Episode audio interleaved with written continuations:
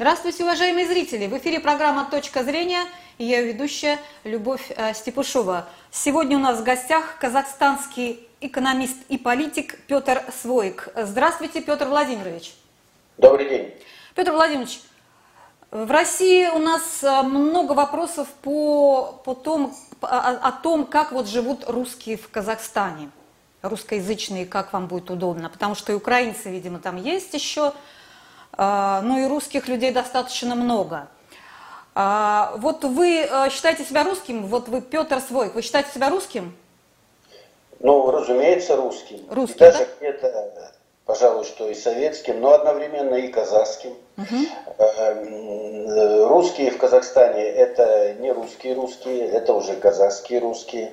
Э, тем более я уже обзавелся очень большой семьей, у меня там половина казахов. Угу. Да и вообще большую часть своей жизни я провел среди казахов, так что э, я и такой, и другой. Ну, а сразу, Любовь, да. давай одну принципиальную вещь. Давайте. Насчет русских, насчет русскоязычных. Значит, ну кто там себя считает русским, это э, отдельный разговор, хотя таких много в Казахстане. Вот, в том числе и в смешанных семьях. Вот мои, например, но дети, они еще русские, а вот внуки, они уже неизвестно кто.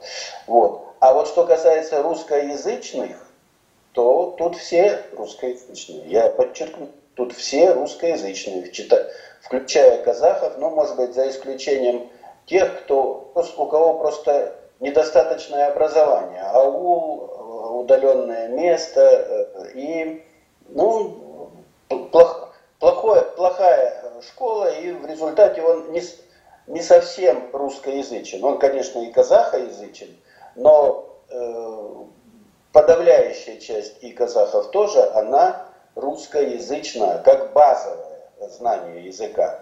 А знание родного казахского сюда уже добавляется как абсолютно необходимая, очень важная вещь, но она все-таки, э, как бы сказать, дополнительная. Угу. Ну, давайте все-таки условимся. Мы будем говорить просто о русских, да, давайте как-то. Ну, а тех, кто причисляет себя к русским, людям, людям э, казахстанцам русским, к русским казахстанцам. Вот русские это все-таки прилагательное, оно э, хорошо ложится вот ко всем национальностям, потому что русские это прилагательное. Давайте все-таки говорим о русских казахстанцах, правильно, да? А вот я не соглашусь. Не согласитесь, ну, ну давайте. Э, предлагаю деление. У нас вообще-то одна страна, Казахстан называется, но две нации. Вот. Угу. И эти нации, ну как любая нация, она же должна иметь не только этническую, там, языковую и всякую другую общность, угу. но нация это еще и исторический опыт, и это еще взгляд в будущее, это самая идентификация и что ты хочешь для себя в будущем. Так вот, Э, Казахстан же в двух мирах. Мы остались э, советской производной, и она никуда не делась. Она может быть немножко так законсервирована, она не выпячивается, но мы остались советской, частью советской системы. Вот. И одновременно мы часть э, западной экономики, и настолько эта другая часть не хотела бы возврата к прежнему, боится возврата к прежнему, что ей надо обязательно и на латиницу казахский перевести, да. что чисто символически. Вот. То есть есть и такая часть казахстанской, ну, скажем так, казахской, потому что в этой части больше казахов все-таки, нации, которая ориентируется не на Россию, и даже к России относится, скажем так, с опаской. Mm-hmm. Их герой это не Путин, а Навальный.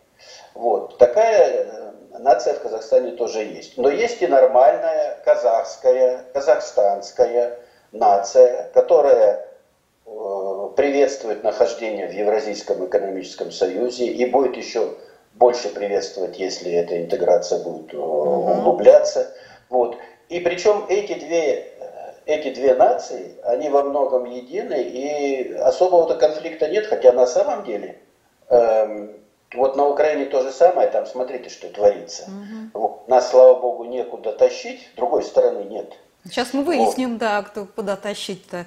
Есть а, вас куда, да. как это нету? Вот тот же Запад, тот же Китай, а, да, тот же, те же исламисты, которые там у вас вроде как бы тоже это есть. Вот смотрите, э, у Киева с одной стороны Москва, а с другой стороны Берлин с э, Варшавой. А у Китай. наших городов, у Алматы, у Астаны, ныне Нур-Султан, э, с одной стороны Москва, а с другой что? С другой Синьцзя, э, э, уй, э, уйгуры, уйгуры, да? Синьцзянь, угу. ну или Пекин. Да. Если у нас хоть кто-то, хоть чуть-чуть, кто мечтает э, э, стать частью китайской цивилизации и китайской экономики, таких нет. Угу. Вот. Ну, может быть, есть еще э, какие-то э, другие столицы, там, исламские. Нам сильно хочется дружить с Ираном и стать частью иранской культуры, э, вряд ли таких много найдется. С Турцией, да, Турция заявляет такие претензии, и кое-кто из наших, вот из той части, которая не сильно, э, которая относится к, с опаской к России, вот, она вообще поговаривает о том, что вот лучше бы мы создали такое э, тюркскоязычное э, единство. Ну, разговоры такие идут, но даже самые ярые сторонники такого направления понимают, что реально тут ничего не получится. Вот. Поэтому поговорить-то можно, а вот на разрыв нашу страну поставить просто некому. Просто некому. И по ходу дела, когда э, сама Россия начнет формулировать э, принципы евразийской интеграции взаимовыгодные, на сегодня в этом формате только Россия имеет преимущество от, э, вот, от такого разрушения. Угу. Вот. Всех наших суверенностей именно русские выигрывают однозначно, а все остальные гордятся суверенитетом, но проигрывают экономически. Вот. Когда будет сформулирована идея, не только механизм, экономический механизм совместной экономики, но и идея совместного строительства будущего, она никуда не делась, она тоже, э, она практически та же. Ее только надо немножко, немножко освежить, обновить. Да, понимаю, о чем вы. А, значит, так, я вас поняла так, что вы как бы даже не делите на русских и казахов вот эту а, пророссийскую часть, как бы вы ее объединяете в одну, да, в одну, в один этнос, да? Возможно. Да, и вторая часть у вас это э, казахи и русские тоже, как бы, да, которые вот э, смотрят на Запад, так я понимаю, да?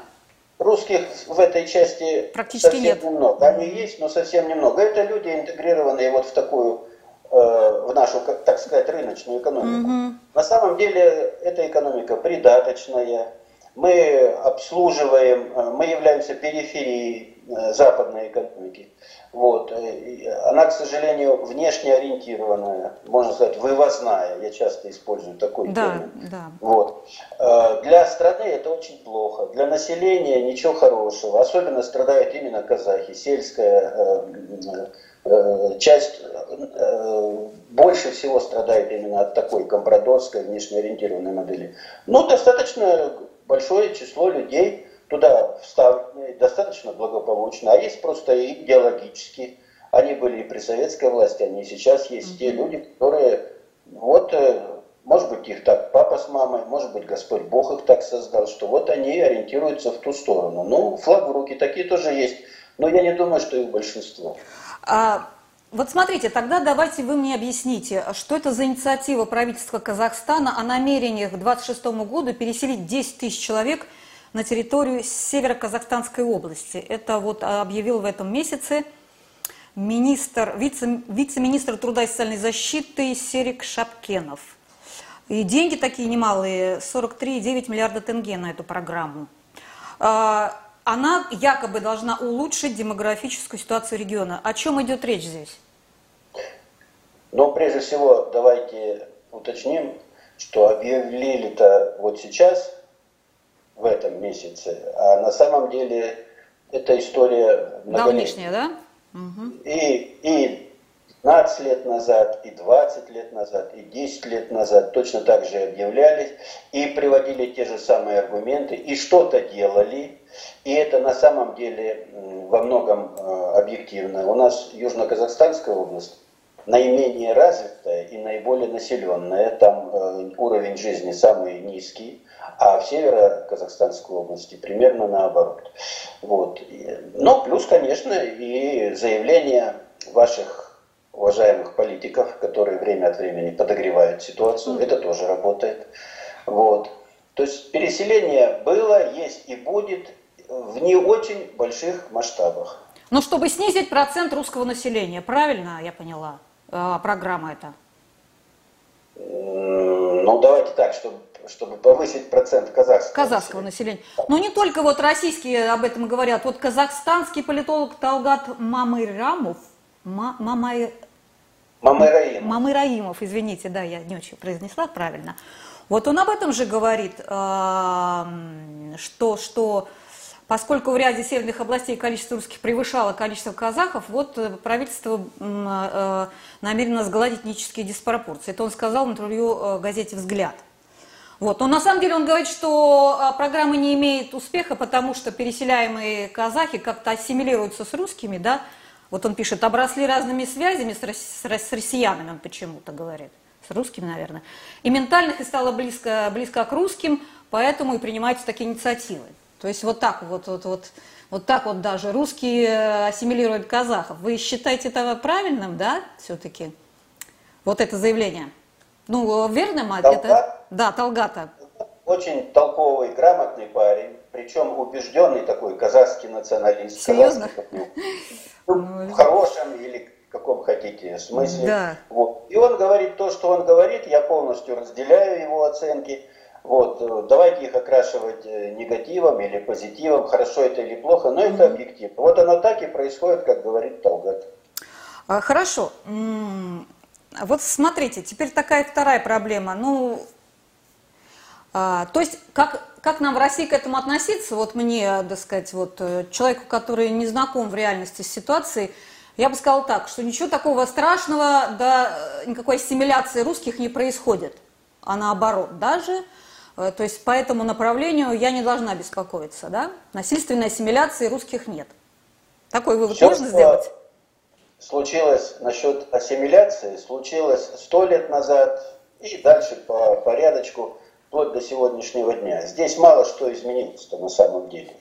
Вот. Исчез союзный центр, но вот э, способность э, всех местных жителей и казахов, и всех, кто здесь оказался и по своей воле иногда, и сильно не по своей воле, жить совместно, и хотя и по-разному себя идентифицировать, и во многом даже э, самоопределяться по-разному, вот, э, тем не менее не доводить до конфликтов. И власть наша в этом смысле достаточно умелая. Там, вот, приписывать только ей э, поддержание межнациональной стабильности в Казахстане, это, наверное, было бы э, перегибом, но на самом деле власти грубых ошибок здесь э, не допускают. Вот. Поэтому э, тревожиться, ну, можно было и много лет назад высказывать такую же тревогу. Угу. Владимир Вольфович, он же не первый раз нас пугает. Ну вот э, кто-то там... Ну да, есть такое, да. Немножко по по выдержанию в выражениях начали позволять себе, например. Ну вот, кстати, вот эти вот эти вот выражения наших политиков э, Жириновского, там еще из э, кто-то из Никонов, по-моему, да, в плане того, да. что если что-то не так, отберем, мол, северные территории. Это вот как-то беспокоит э, вас там? Чрезвычайно беспокоит, да? ну а как, а как не беспокоить? То есть вы, вы не хотите, чтобы мы вас защищали там как-то? То есть у вас Но, все хорошо, как бы так? Э, Все-таки я вот э, местный. Да. Вот я наполовину русский, наполовину казах.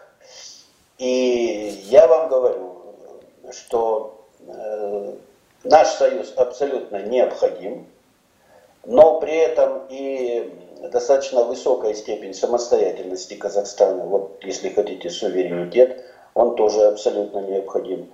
Между нами говоря, э, устройство СССР через союзные республики, это было совершенно гениальное изобретение. Вот я вам скажу, гениальное. В результате этого изобретения Союз распался без войны, без крови, и, э, и он э, как бы исчез, а он никуда не делся. Вот почему в том числе и патриоты сильно переживают, что вот надо обязательно Северный Казахстан непременно заселить, а то русские придут. Да, и, и отберут, и отберут, да. Вот. То есть на самом деле все в разобранном таком состоянии, но оно все существует. И надо воссоединиться ни в коем случае не за счет того, что русские придут и, за, и займут Северный Казахстан, а за счет того, что наша ну, она не очень, может быть, э, получилась самостоятельной, суверенная власть, она компрадорская, она ходит под иностранным консалтингом, под иностранным инструмент, э, интересом, но она все-таки более-менее местная, вот она должна такой остаться, и должно быть сформулировано общий интерес, что мы должны делать вместе. Электрический рынок, э, рынок нефти, газа, э, разумеется, финансовый рынок, прежде всего инвестиционный рынок. Вот эти вещи надо объединять и совместно развиваться. Может быть, русские с казахами, э, вернее так, Казахстан и Россия, может быть, еще долго будут ругаться по поводу каких-то конкретных дел, типа в кого больше вкладывать. Вот. Mm-hmm. Может быть, там даже до конфликтов дойдет. Но надо создать такую ситуацию, когда мы будем с вами ругаться по поводу исполнения совместного инвестиционного плана. Вот. А если сегодня такого плана нет, э, то э, вот ваши политики разжигают ситуацию, рассказывая mm-hmm. о том, что это подарки, а наши из-за этого уж так прям переживают и пытаются ускорить Э, разного рода переселения. На самом деле надо договариваться об интеграции. А, вот еще что-то я хотела вот обсудить. Э, количество э, уезжающих из Казахстана русских.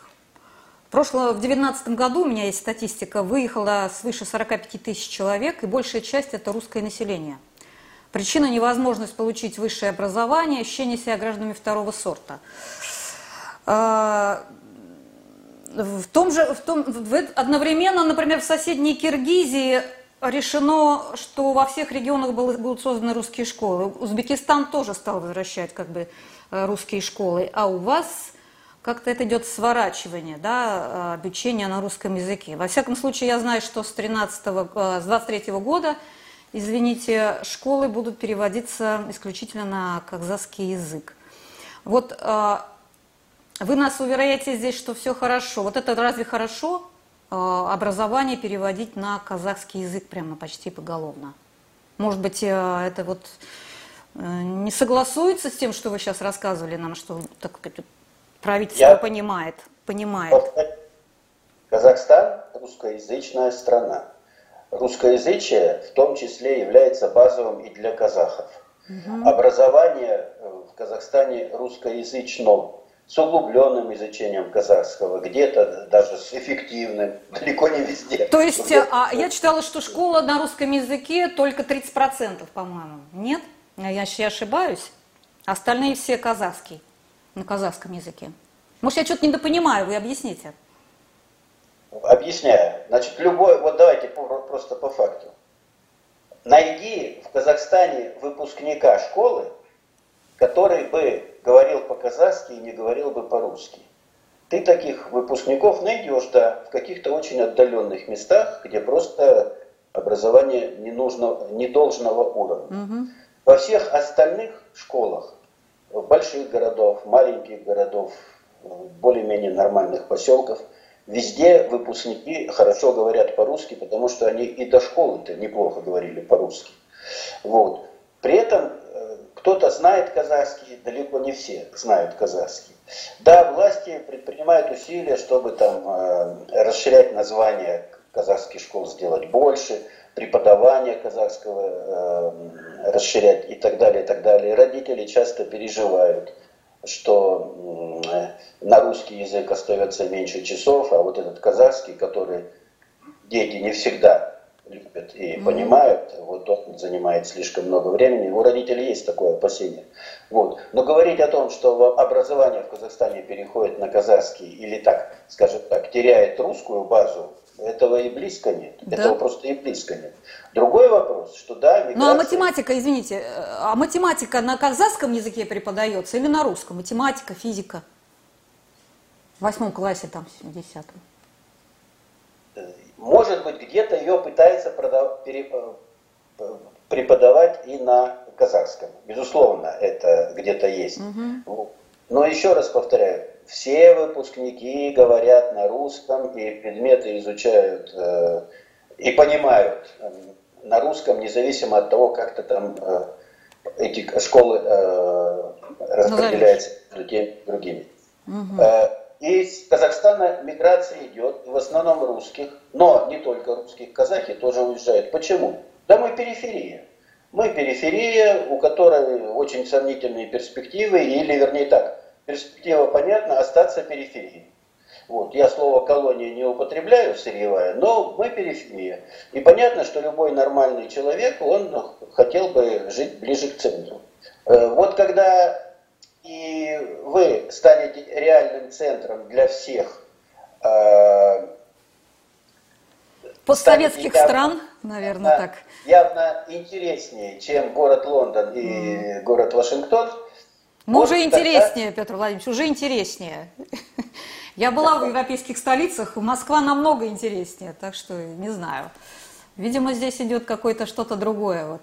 Тут не интерес, видимо, к образованию, а интерес, может быть, к деньгам, наверное, вот так, ну, скажем, преобладает. Казахстан находится, Любовь, я mm-hmm. вот еще раз повторю эту мысль, она да. важная. Казахстан одна страна, но мы находимся в двух мирах.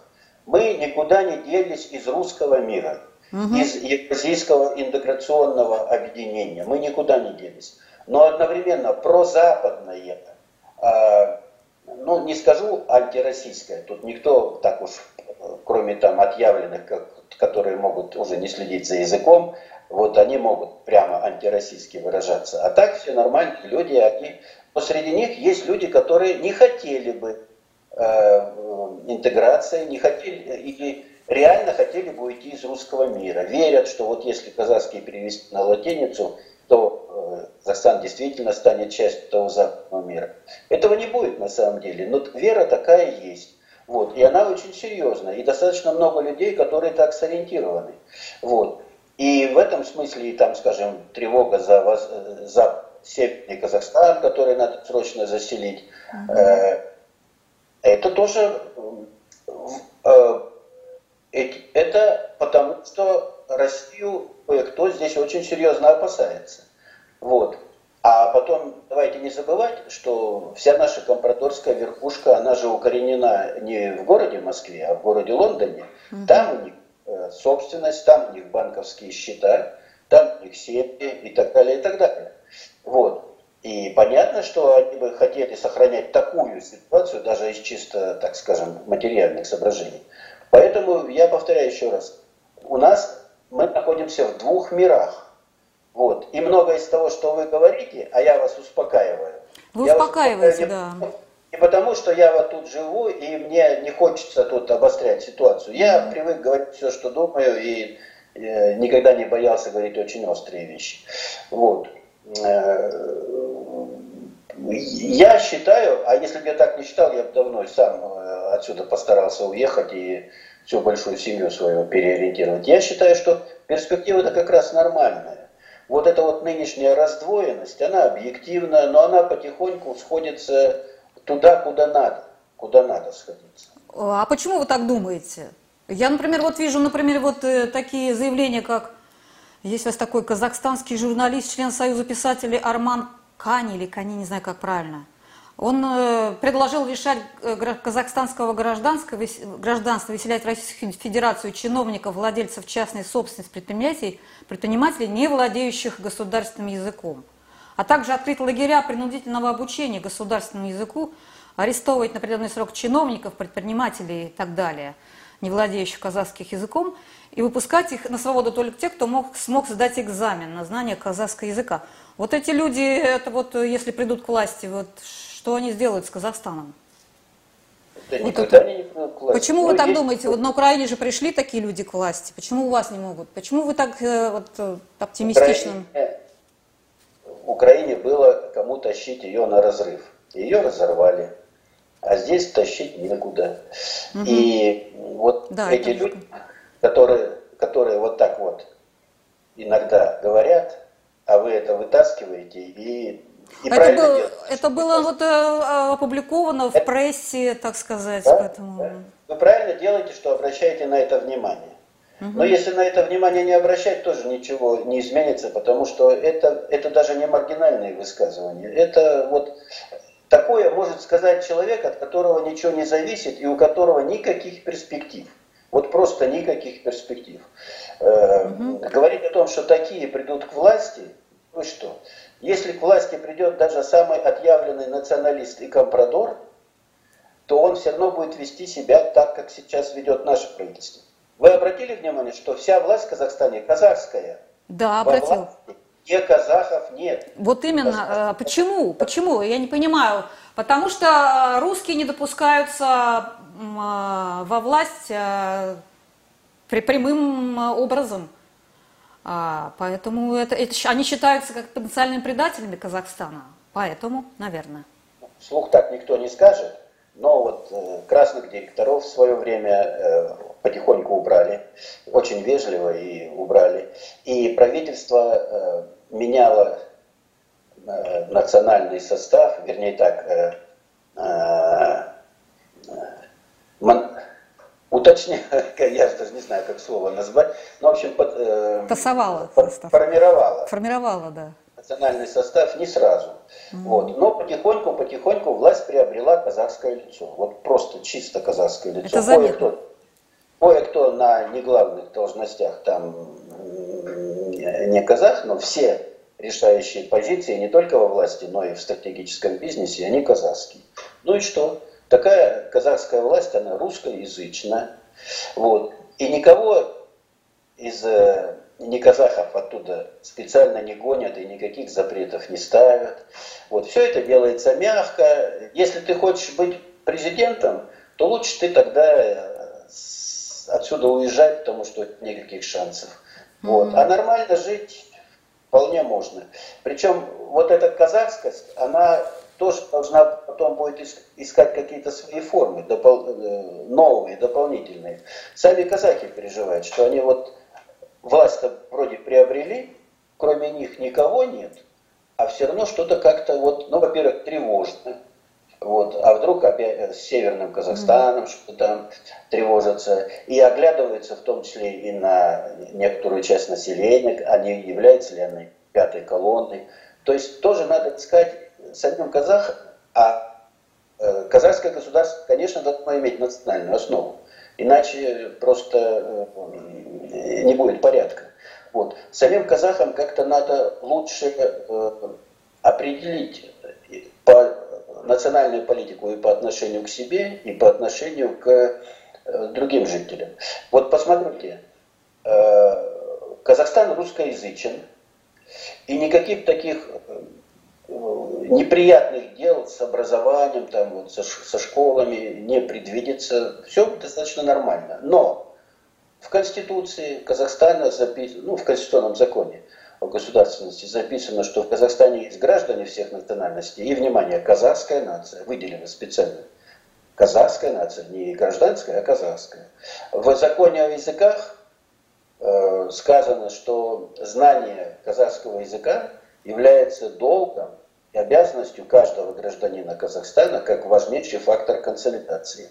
А казахский не все знают, в том числе и среди казахов далеко не все. Ну, по отчету там типа все, угу.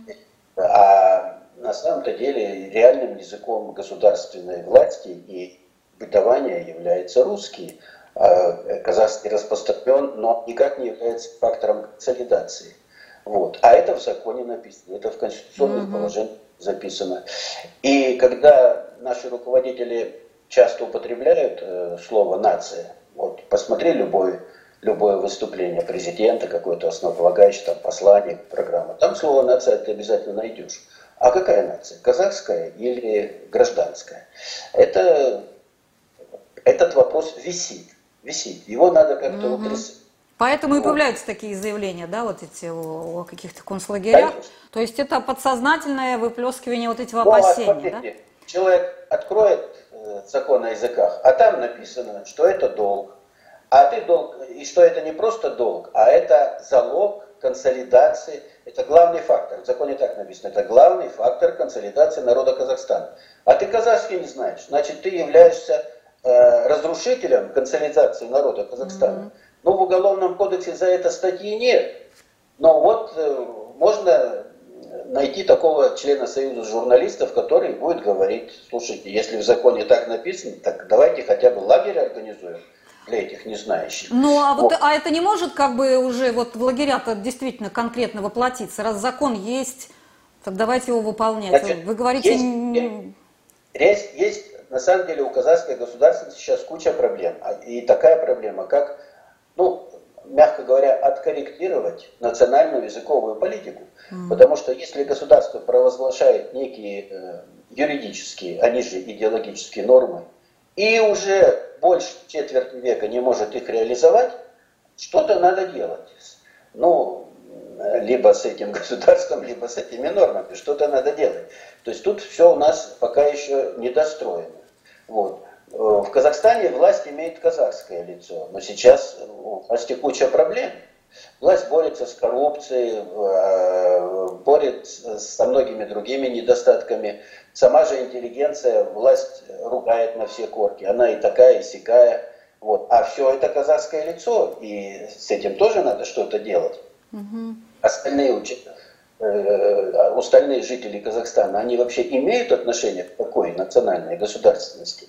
Это же те вопросы, на которые казахи, прежде всего, ответственные за свою страну, должны найти ответ. Вот. То есть мы с вами находимся в очень, ну, скажем так, в переходном периоде. Много чего будет меняться по ходу дела. И надо об этом честно ну, рассказывать. Ну, ну, надо, наверное, все-таки признавать русский язык вторым официальным, как вы считаете? Я... Э, ну, это было бы спокойнее. Ну, я даже вот просто вот, например, там в Болгарии там есть э, турецкая даже партия в парламенте. В той же Турции есть курдская партия в парламенте, и никто не делает из-за этого, да, как, какой-то там вот э, трагедии. А... Любовь, вот ваш э, авторитетный портал поможет мне в очередной раз, в очередной раз э, ну, спасибо. те мысли, которые я уже много лет говорю. Я еще в 98 году, это еще было в прошлом веке, Э, написал статью большую э, «Казахстан и Россия, быть ли им в новом союзе». Она много шума вызвала здесь, mm-hmm. очень шума вызвала. Вот. И я тогда уже говорил о том, что нам надо объединяться. И я много раз с тех пор повторял эту мысль и повторял о том, что в Казахстане должно быть два государственных языка, потому что их на самом деле два. Потому что реальный русский да. и так государственный, а казахский надо подтягивать к этому уровню и составлять широкий список э, должностей выборных, назначаемых, для, для занятия которых необходимо знание два государственных языка. Я это много раз говорил, повторю, и вы мне поможете это распространить. Но, но не пожарно, но не пожарно. Я читала, что даже пожарник, например, а, или полицейский, если он не владеет в совершенстве казахским языком, он не может быть пожарником или, или, или полицейским. Вот в нашей с вами трактовке должно быть так. Ну, насчет пожарника вряд ли это надо, а вот полицейский сто процентов, конечно, должен владеть двумя языками. Разумеется, а как иначе? Полицейский, государственный служащий, он просто обязан знать и русский, и казахский, иначе ему там делать нечего. Так я добавлю, и вот э, вы будете первыми э, из не наших сайтов, ну, да. которые скажут. Значит, мы сейчас активно боремся с коррупцией, а чем больше боремся, тем она э, больше развивается, процветает. Ну, как надо бороться с коррупцией? Вот рецепт от Свойка вместе с вами. Надо ну, может быть, это надо где-то и в законе написать, а, или просто в практику ввести. Добрую старую практику. Значит, каждый третий э, из первых руководителей госорганов, и, э, и в том числе государственных э, экономи, э, там, компаний, холдингов и так далее, должен быть не казахом. Каждый третий должен быть не казахом. Это нормально. Нормально, да. да. А почему, Каждый... я не понимаю, чего этого так бояться, вот это не могу. Есть, вот, Просто... У каждого первого руководителя, замом, первым замом, у каждого первого руководителя первым замом должен быть э, другой человек другой национальности. Вот. Мы тогда, по крайней мере, вот эти вот э, клановые э, коррупционные связи чуть-чуть ослабим. Чуть-чуть ослабим. Такая практика в Казахстане раньше была. Может быть, то, что я сейчас говорю, выглядит достаточно экзотичным, но я считаю, что это реально притормозит. Она не победит, угу. но затруднит, скажем так, затруднит коррупцию.